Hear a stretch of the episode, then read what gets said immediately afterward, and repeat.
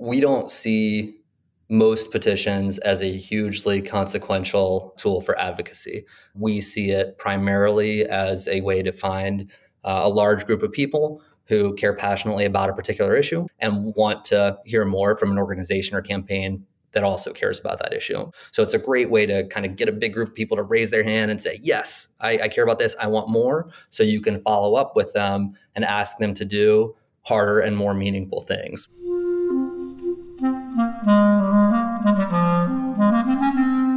Hello, this is the Great Battlefield Podcast.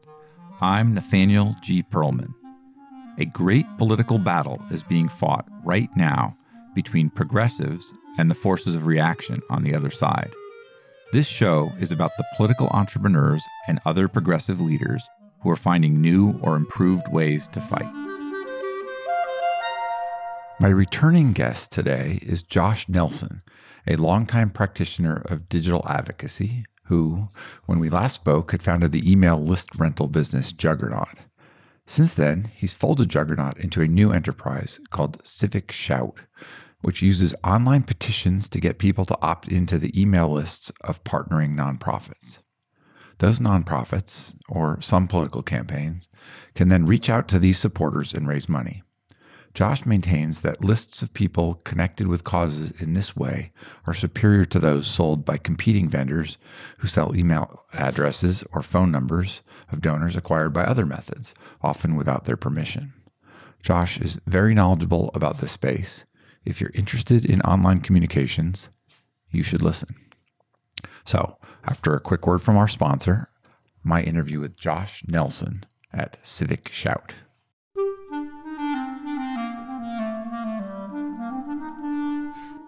This episode is brought to you by Graphicacy. Graphicacy is an analytic design firm that can help you advance the mission of your organization using your own real data and information.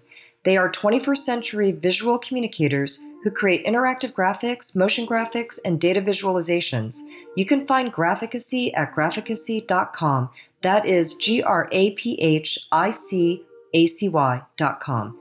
With Graphicacy's help, you can visualize a better world.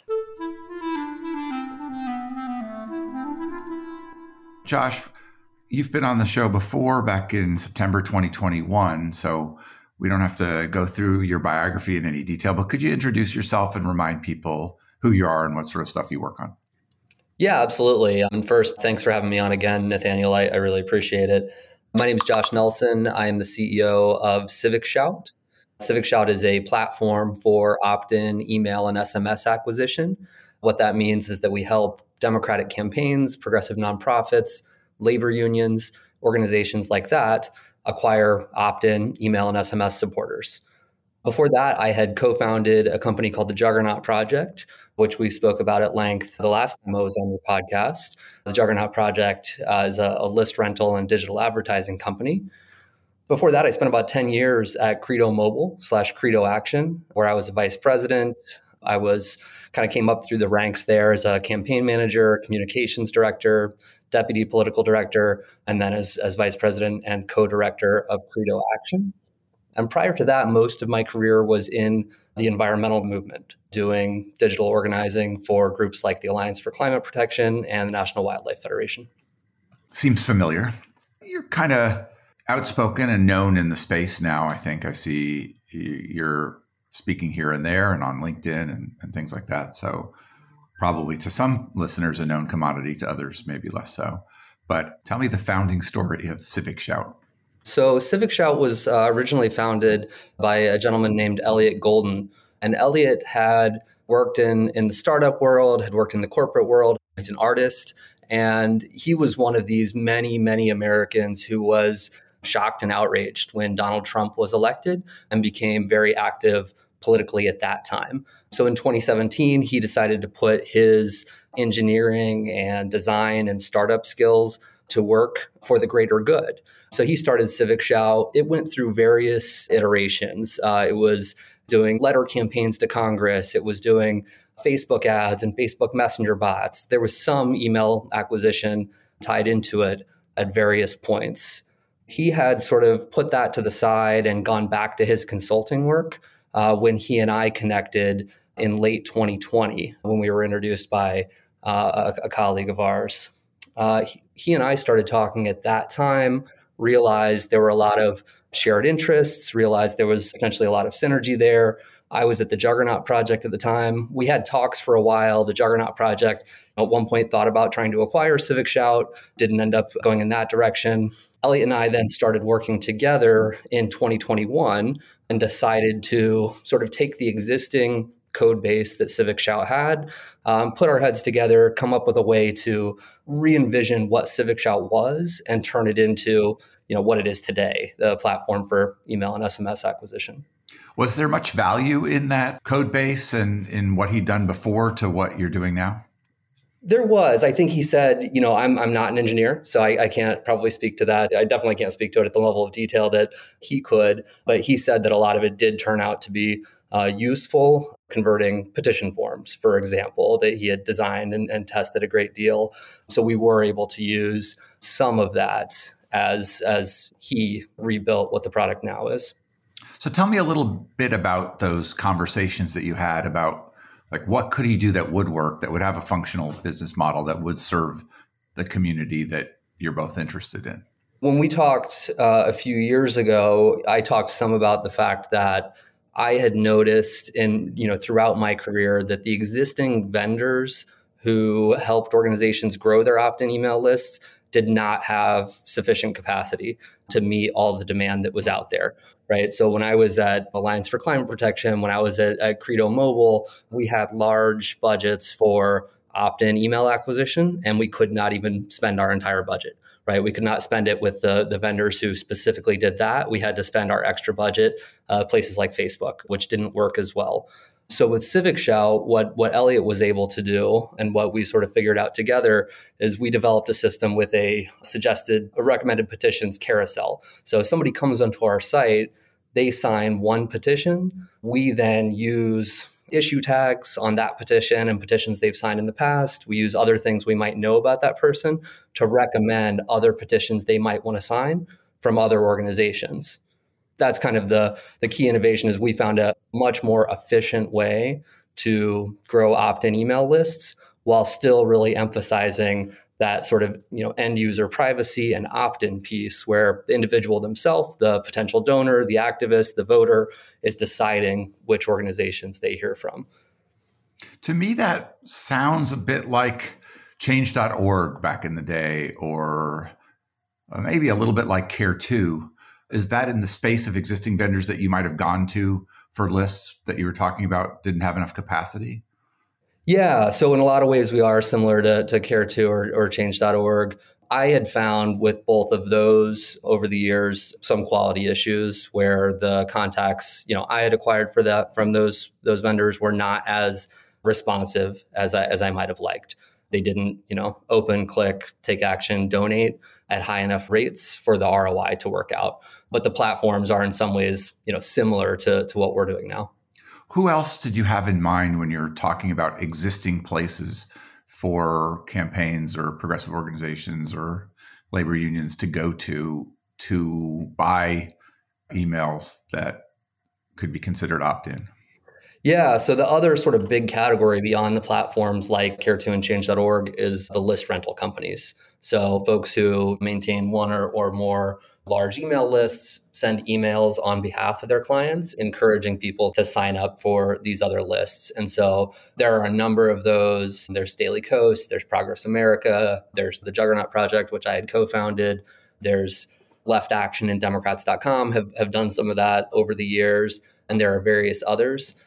I think the fundamental challenge with that model is that unless you develop a great number of email lists. You're relying on typically one, maybe two or three email lists to drive all of the traffic. With Civic Shout's model, um, we've gone through a couple different iterations just over the past few years. For a while, we had something called the Exchange Program, where organizations could grow their list for free in exchange for sending traffic into our site.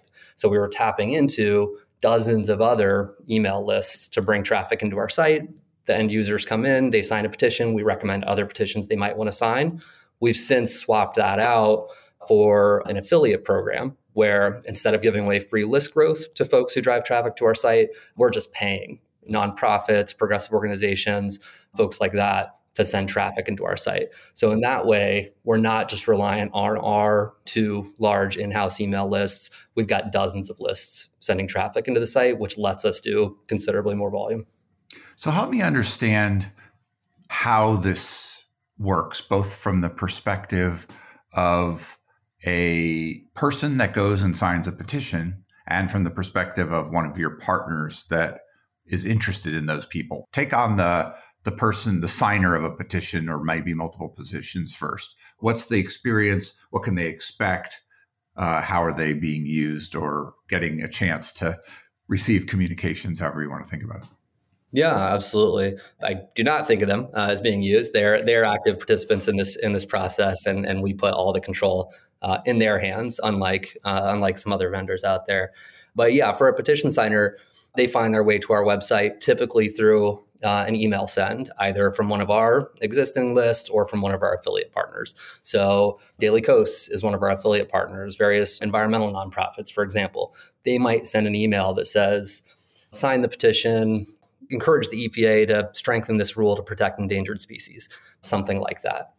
They click through to the petition, they read it. There's a headline, photo, descriptive text there's a short form there where they fill in required fields, which are first name, last name, email address, and zip code. There's an optional field for cell phone number.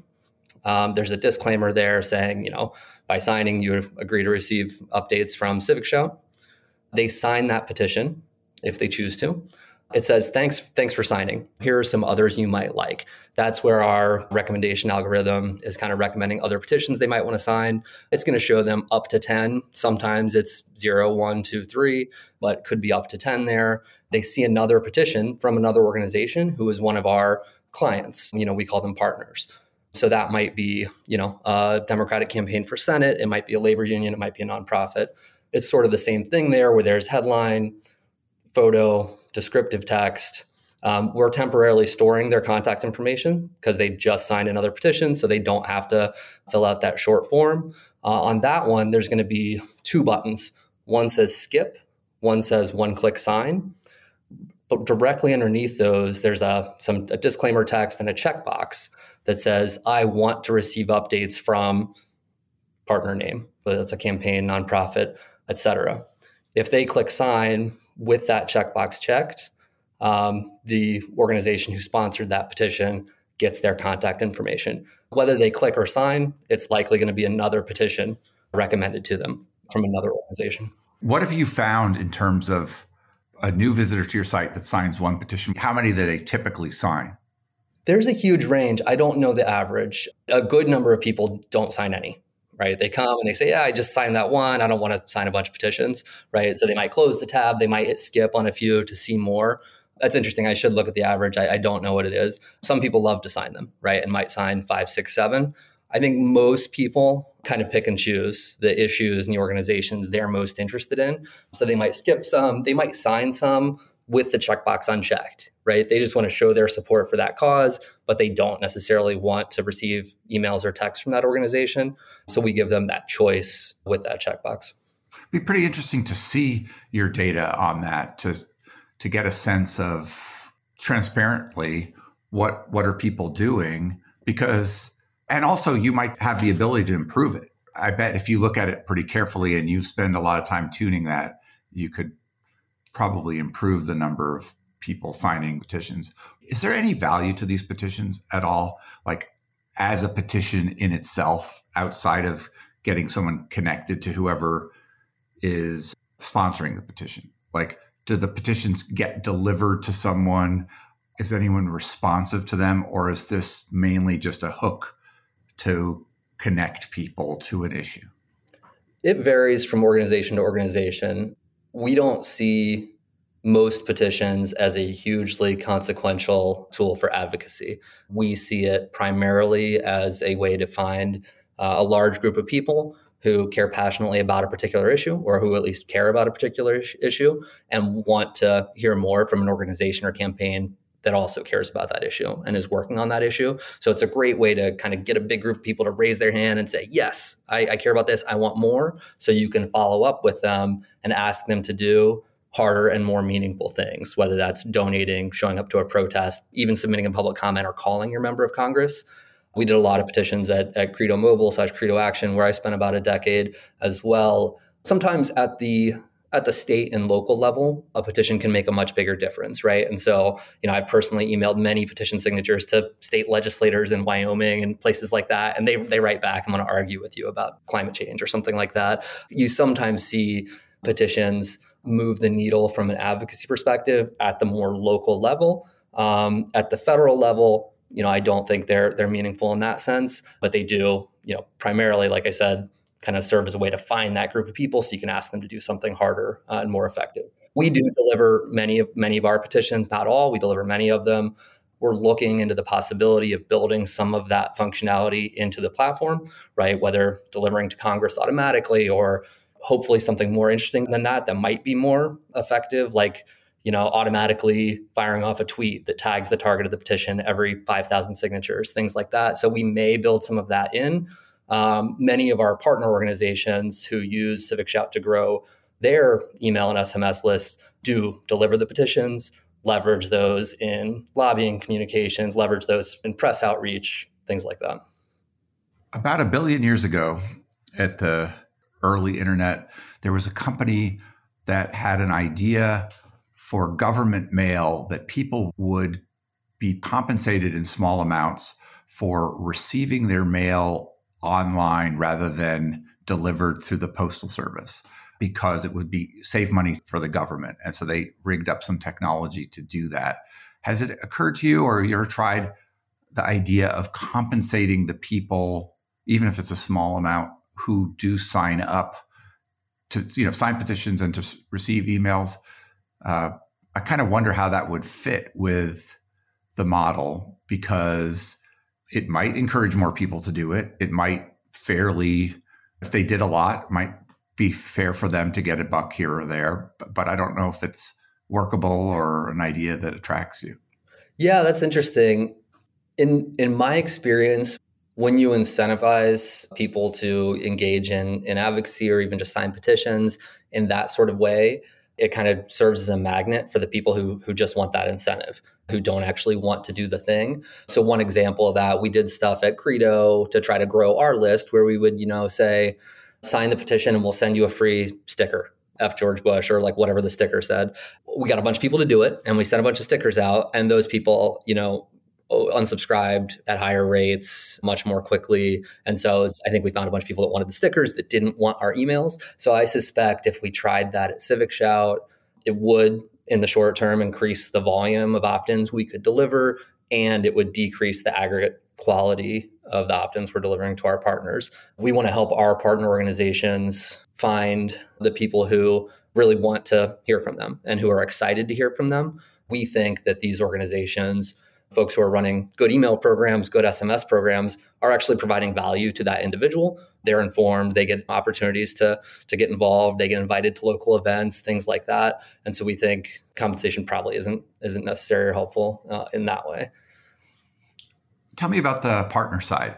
It seems like anytime you have this sort of two-sided business where you have to find the people to be on the list and the people to buy them it's a little bit difficult sometimes to calibrate your growth on both sides and put efforts into attracting them. Tell me about what's happening on the partner side and how you go about that. Yeah, that's a good point. It, it is a real challenge for for two sided networks.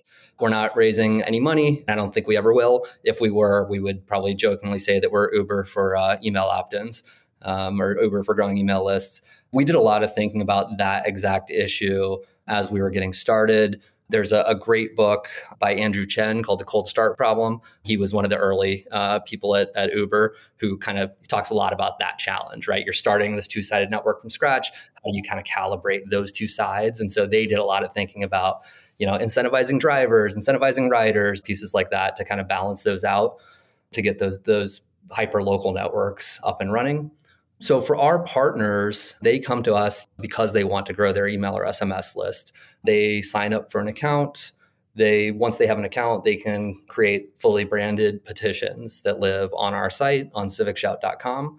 It's got their brand colors, their logo, it's got all of their content. They choose the headline, the photo, the description, uh, everything like that. They, they choose the issue tags to put on it. They choose a post action redirect link where folks will go after they sign and after they go through that carousel of other petitions. As soon as they publish a petition, they land on a dashboard um, that's sort of their you know admin side view of what's happening with that petition. They can see their stats on it, how many petition signers they have, how many new supporters they have that aren't on their email list, uh, how many SMS opt-ins.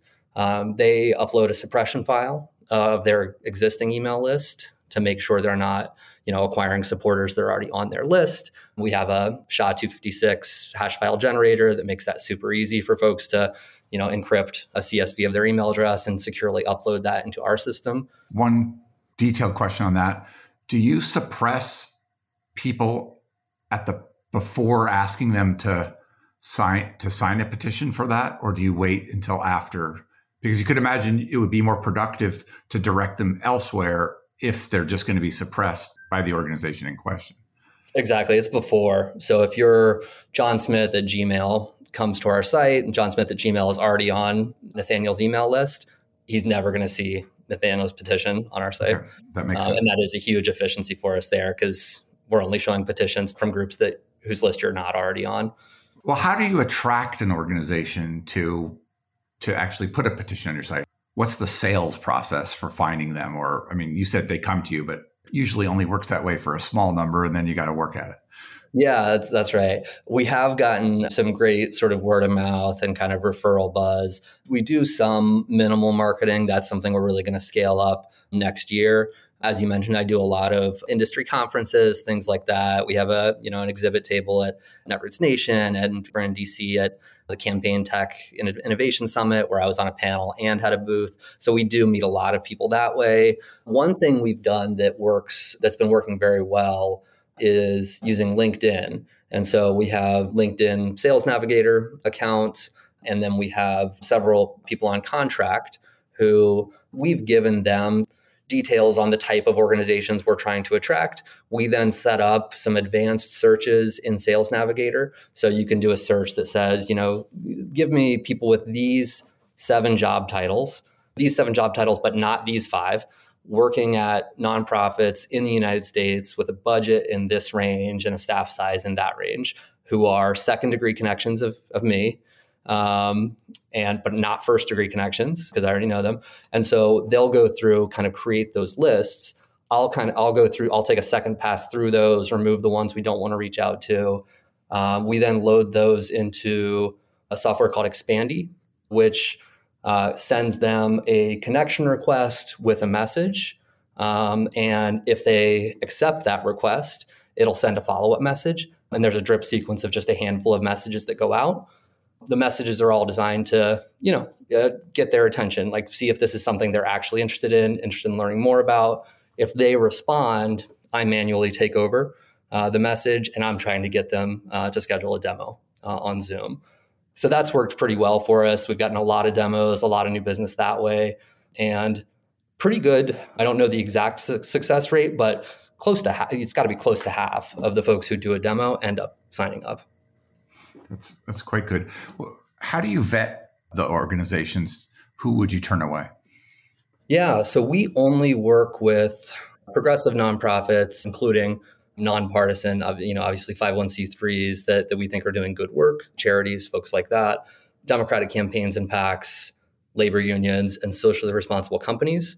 Those are broad categories and, and subjective. Ultimately, that's that comes down to our judgment. Technically, it's a it's an invitation only network that you have to apply to join. You can't just sign up. You fill out a short application form. That's going to include your, your website. If it's an organization I'm not familiar with, which comes up sometimes, I'll research them, look into them, maybe ask around, um, and decide whether or not to let them in.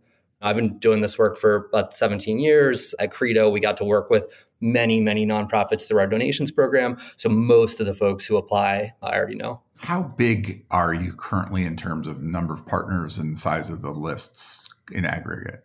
We just passed 400 partner organizations that we're working with.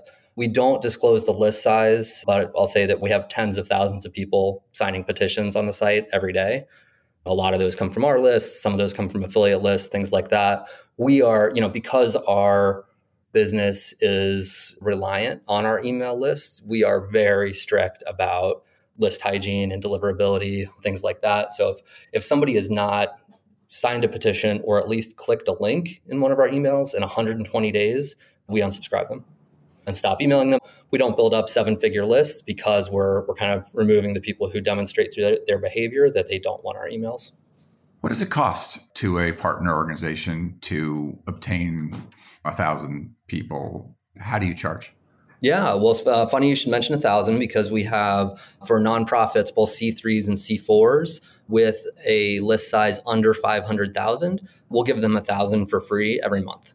So that's our Spark Mini Grant. It's one way that we give back to the progressive community. We've given away hundreds of thousands of free emails through that to probably 75 or 100 different nonprofits.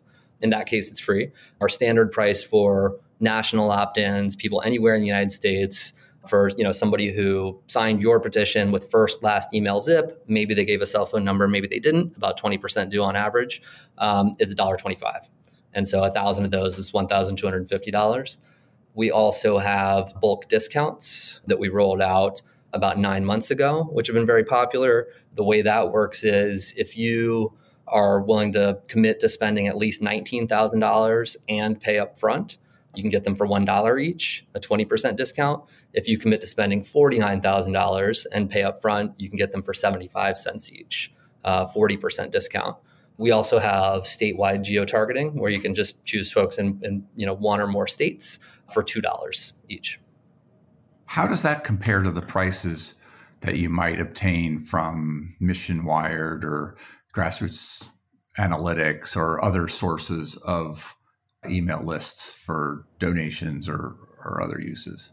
Our costs are higher because we're getting people to actually opt in. And so when you're buying a CSV of people's contact information, those people are not involved in the process. They obviously did not consent to that. They just donated to somebody else previously. You can get those for much cheaper. You know, often you hear about those for 10 cents, 25 cents, 33 cents. I've heard just a few pennies. I think sometimes you have to wonder how old are some of these lists? You know, some people are. Um, I've got an email address that I haven't used in well over a decade. Haven't you know opened it? Haven't you know uh, signed into the account? Haven't donated anything like that. It's still being sold left and right by by those types of companies. I don't know exactly who's selling it. So ours do cost more, but they tend to be far more responsive, right? So you can imagine somebody who actually signed up to get your emails. They signed up today uh, to get your emails. Um, they had an opt in checkbox check saying they wanted to receive updates from you. They're going to open, click, donate, do everything else at, at much higher rates. When we were rolling out that bulk discount program, we actually did some research on that. So we talked to a couple dozen agencies uh, that work with Democratic campaigns and PACs, and we asked them, what price would our opt-ins have to be to compete on ROI with those types of you know spam vendors? I think we had like 18 or so conversations like that. We had a couple outliers. You know, we had some that said, "Oh, yours are already better at $1.25." We had some that said, "Oh, they'd have to be, you know, 10 cents, things like that." But overall, the average answer was 83 cents. They said, you know, if you were 83 cents instead of $1.25, we'd see the same ROI. And that's part of what motivated that that 75 cent bulk discount price. One thing I would add on that is that in some ways it's really easy to do a, a very basic, you know, ROI comparison. I think there are other externalities, other consequences of spamming that folks doing those ROI calculations often aren't taking into account. You might harm your email deliverability and make it impossible to reach anybody by email, even the people who just came to your website and signed up, or the people who, you know, saw you on TV and donated. You might get kicked off uh, NGP or another CRM for sending unsolicited spam, which every you know reputable CRM prohibits. Um, so there are some some costs there that that they're not always taking into account. Do you get any blowback from people who didn't really grasp that by signing a petition they were opting in for the kind of emails that then follow up through this process? Or do you feel like there's a clear understanding among the people about how this all transpired? We get a tiny bit of that. And so we do review when folks reply to our info at box, we do uh, read all of those. And occasionally we will see, oh, you know, I didn't, I didn't realize I was signing up, something like that. Um, we've tried to do uh, everything we can to make it apparent that that's what's happening. We've got that opt-in checkbox. When it's checked, it's bright blue. It's not in tiny font. It's directly below the sign button. It's not like hidden somewhere else at the bottom of the screen or in a privacy policy. So we we've really tried to minimize that because we don't want people to accidentally sign up. We want people to intentionally sign up because they want to hear more from those organizations. I think it's pretty safe to assume that the number of complaints we hear uh, along those lines are a tiny fraction of what anyone sending unsolicited spam might hear, uh, where you probably get a ton of that. Now, of course, a lot of those folks just don't check the info at box. They kind of got their, their fingers in their ears and uh, hands over their eyes and pretend it's not happening. Do you have any ability to get back information from the people who then use the email lists that you're providing them about what's working and what's not working on an individualized basis so that you can say, okay, we forwarded you a thousand emails. How did it do? What did they respond to? Is that part of your model? It's, that's a really good question, and it's something we've been thinking about. Um, right now, all we get back is anecdotal, right? So we'll ask, hey, how, how did that go for you? What kind of ROI are you seeing? We've had overwhelmingly positive feedback on that the key piece of feedback we get is, is just what we observe, which is that almost everybody who buys from us comes back and buys again, typically a few months later once they've had a chance to see how it's going. But they tend to see that these are you know fired up grassroots supporters who like to take action like to donate we've thought some recently about ways that we could automate that do that in a more sophisticated way for example it might be possible using ActBlue's webhooks to get that feedback sort of in real time as it's happening. Somebody acquires John Smith at Gmail through a petition on Civic Shout. John Smith at Gmail donates to them a week later. Theoretically, we could get that information in real time from ActBlue, and that could sort of inform our efforts. It could help us understand the quality of traffic we're getting from different affiliate partners, for example. That's something we're, we're looking at. Do you distinguish right now between the phone, the cell phone numbers and the email? Like, do you sell cell phone numbers alone? Are they just sort of what you provide if they happen to be entered? What's happening on that category of information? Yeah, so right now we focus on email. So you always, if you acquire a supporter through Civic Shout, you always get first, last, email, and zip. And then the rough, roughly 20% provide their cell phone number, opt into your SMS list as well. If they do that, there's no extra cost for that. We may at some point offer an SMS required option. We would have to build a separate hashing system for SMS as well. Um, so we, we haven't done that yet. How do you see the competition developing since we last talked in this area? I think other people noticed the same thing I did, which is that there was um, more demand than supply. Um, and so there are there are some new list rental companies that have come in, into the space since then, which I think is great. We don't really see ourselves as like competing with the other opt-in sources because we want opt-ins to win the, the larger battle against spam for the sake of the Democratic Party and the progressive movement. There are always these kind of fly-by-night data vendors that pop up cycle to cycle to sell spam opt-ins. So there are several new options there. When you say spam opt-ins, that can't be what you. Oh, sorry, mean. sorry, sorry. Just spam. Yeah, just spam. Exactly. There are a number of these co-ops where they've taken kind of the direct direct mail co-op model. So the way some of these work is you become a member in exchange for that, you give the people running the co-op access to your CRM. They are then pulling data out of there, they're pulling people's contact information out of there. In exchange for that, you're able to buy at a low cost contact information from other co-op members. So you can go and say, "Yeah, I want people who donated on an environmental cause in the past 90 days." And they go across hundreds of organizations lists, pull those out for you. The cost you pay is that you're basically selling out your own members without their consent. One of those co-ops even include they used to include something on their FAQ page. The question was like, you know, will this violate my privacy policy? And they included guidance on how you can modify your privacy privacy policy to be able to um, share people's contact info um, without their informed consent. What are you looking forward as the biggest challenges for Civic Shout? Most of our partners right now are nonprofits.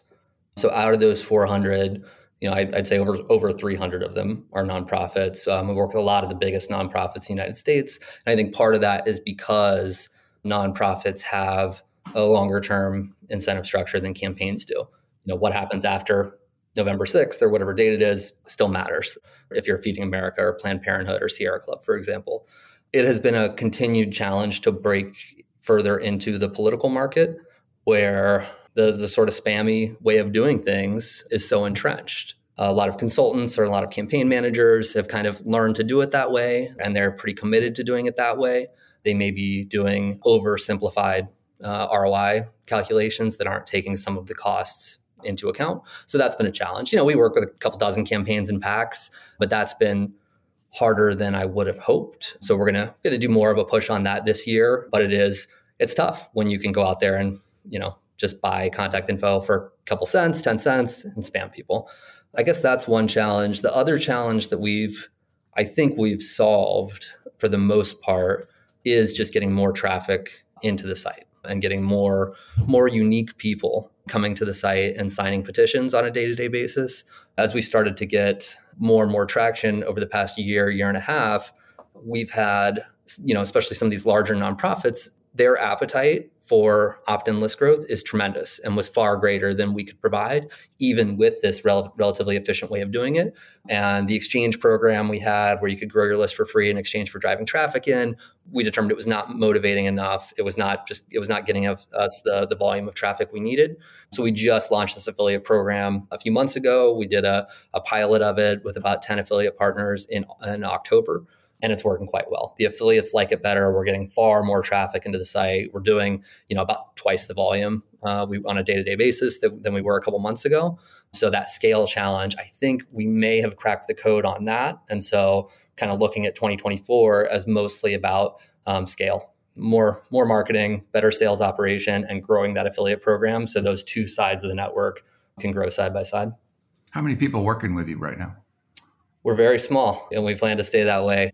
So I do uh, sales, customer service, um, some marketing, and then handle like you know legal and, and accounting and HR to the extent we have that um, those things in a, in a, very minor way as a, as a small business.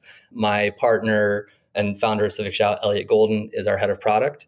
So he handles all the engineering, all the design, and he does a lot with marketing as well. We're 50 50 partners on everything. And so he's involved in, in all of the company's strategy as well. We have a couple people who kind of write emails, target emails, things like that on contract. Elliot and I are the only two full time people. So we have you know, a couple people that do emails, a couple people that do like marketing, prospecting, some of the LinkedIn sales navigator type stuff I mentioned.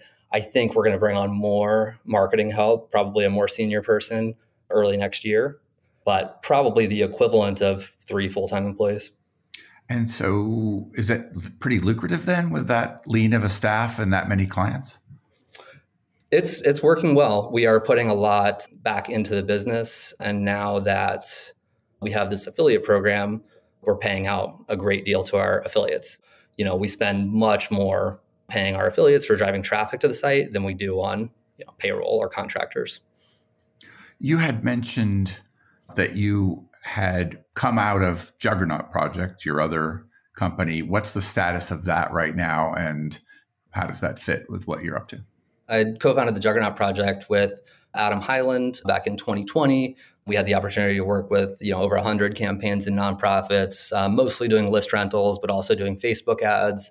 For a while, I was uh, partner at the Juggernaut Project and uh, CEO at Civic Shout at the same time. Adam and I had different uh, visions for the future of the Juggernaut project and, and, where it was going.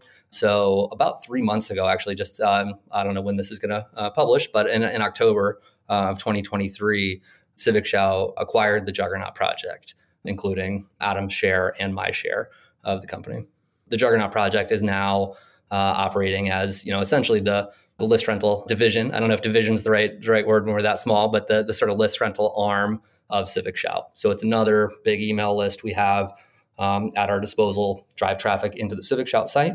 And it continues to do sort of, you know, list rentals for folks who want to grow their list that way, right? They have a specific email they want to send. They want it to be their branded email with their colors on it and things like that that goes out instead of somebody just signing their petition on a site somewhere. Some organizations want to use their own landing page, right? We have CRM integrations on Civic Shout, right? Your your people can opt into your list and go directly into NGP, EveryAction, Action Network, et cetera. But some people just want traffic coming to their own landing page. For that, we use the Juggernaut project. I know somebody who has a political site that gets a lot of traffic, like in the millions of people. They asked me recently how they could monetize that or use that to be more useful. What would you advise? Like the Daily Kos has a model w- which is based on their traffic, right? And you partner with them. What what opportunity is there for someone who has a lot of political eyeballs uh, in whatever space they're in to maybe work with someone like you or or other vendors out there? I'm biased, but I think I think we're the best option for them. I think they should sign up to be an affiliate on Civic Shout. And the way that works is once you become an affiliate, you have access to an affiliate portal on civicshout.com. You can log in there and you can see essentially a huge list of petitions that are available that our team has published. We add new ones every day. You can suggest your own topic or bring your own content if you want. You can then activate one of those petition links. Uh, you click the button, say activate it. It creates a uh, URL for you with a ref code on it so we can track the traffic that you've sent in. It's activated for 21 days by default, but we can extend that if needed. You put in a post action redirect URL where folks are going to ultimately be redirected after they've signed, gone through that carousel petitions. And then we pay out on a revenue share basis. So we pay out to the affiliates 55% of the revenue that comes in from their traffic.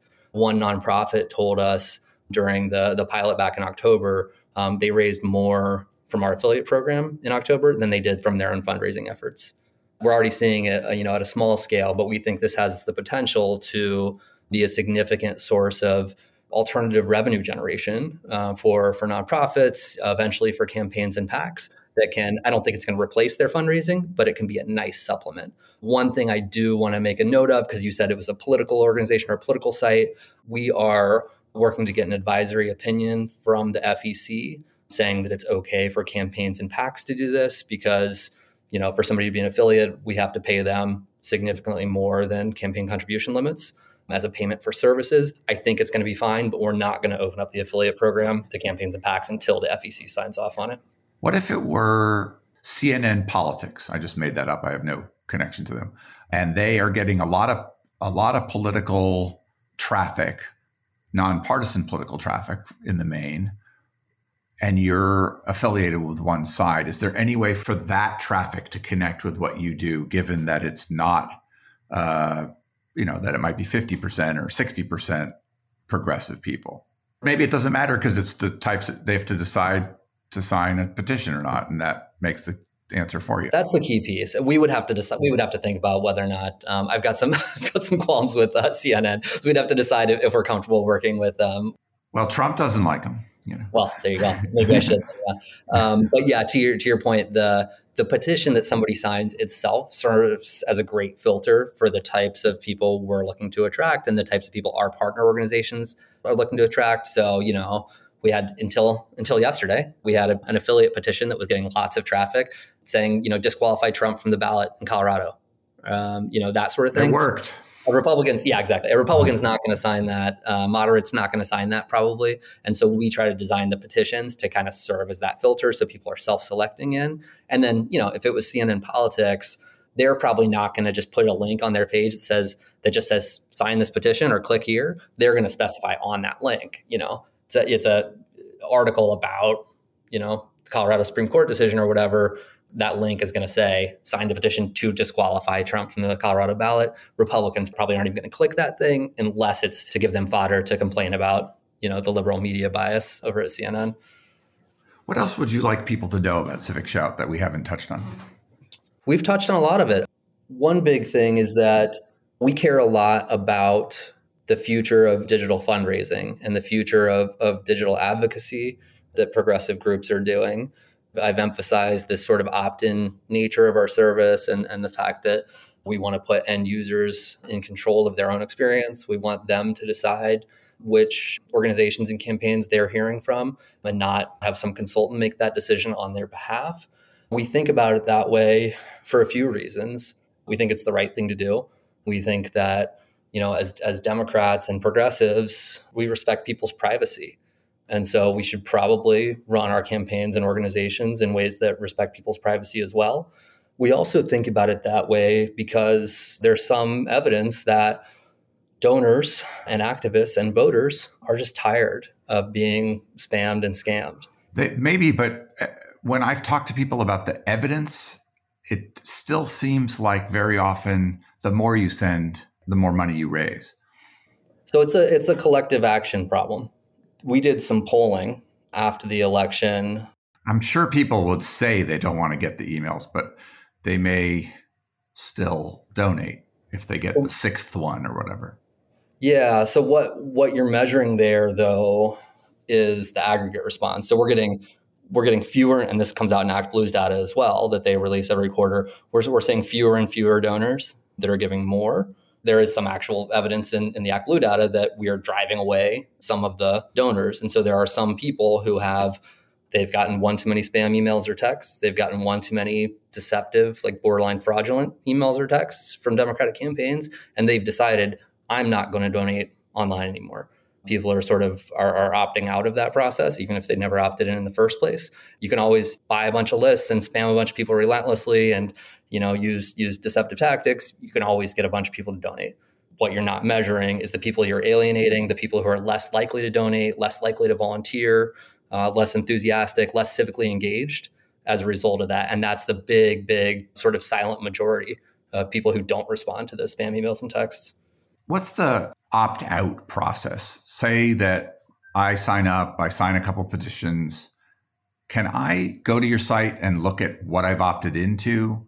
Is it just like click at the bottom of an email? Do I get something saying opt out of just this one, or is there something to opt out of everything? What's the process for getting out of your clutches should you want to? Yeah, yeah. So if you're on our list uh, or any of our lists, as soon as you join, and you know we only email you if you signed up. Uh, as soon as you sign up, you get a welcome email. Says what we're about. Says, hey, if this is not for you, click here to unsubscribe. Right? It's not buried at the bottom. It's like it's right here. Just unsubscribe. And then every email we send has prominent unsubscribe links. We have a giant button that says unsubscribe because we don't want to email people who don't want our emails. If you came to civicshout.com, signed up for you know some campaign or state party's email list, that relationship is then at that point between you and them. It's outside of our control. We have no ability to unsubscribe you from somebody else's list. If it came to our attention that one of our partner organizations was sending emails without an unsubscribe link, right, which they have, you know, their CRM probably would require, if they were not honoring unsubscribe lists, um, or even if they were just sending, um, you know, terrible emails designed to manipulate people and sort of berate them, we would stop working with that organization. That hasn't been a problem yet, but we always look out for things like that. I think, Josh, that's about all my questions. Is there anything else you want to say? Yeah, I mean, I would say big, big picture. I remain concerned, as I was uh, a few years ago, that the way Democratic campaigns and PACs in particular run their email programs, not all of them, but some of them, is driving donors away and, and putting the long term viability of email at risk. I don't know uh, if it's going to be this cycle or next cycle, but I, I fear that if things don't change, we're, we're going to hit a, a, tipping point and aggregate online fundraising uh, is, is going to plateau and decline. Um, you can you can only treat people badly for for so long before they stop coming back uh, and donating. Last thing I'd say is that I really appreciate your podcast. I think it's wonderful. I've listened to probably 50 plus episodes, uh, and I, I, think it's just a, a, great gift to the Democratic Party, to the progressive movement, uh, and to entrepreneurs. So, uh, if somebody is listening for the first time because of this episode, I'd encourage you to, to go back through the catalog and, and listen some more. You're 50 out of like 900, pushing a thousand. So, I guess that's pretty good. I often wonder, like, how people decide which of the episodes to listen to when the catalog is so big. And maybe it's something I need to work on is like how to surface the content that is most valuable to people. But I appreciate that you are a listener, and I hope we get to talk again down the road. Excellent. That's that's a, that's a great idea to, to think about. Yeah, how to categorize those or bring back. I know you did some while you were on break. That brought back some old ones. So I listened to like James Rucker, you know, an old friend who I hadn't I hadn't listened to that one before. I mean, um, the, there is a site at greatbattlefield.com where you can search on a lot of different things. I do welcome suggestions from anybody. Uh, nperlman at gmail.com will get you to me and suggestions for guests, suggestions for topics, or suggestions for how to improve things. So thanks for opening the door to that. Absolutely.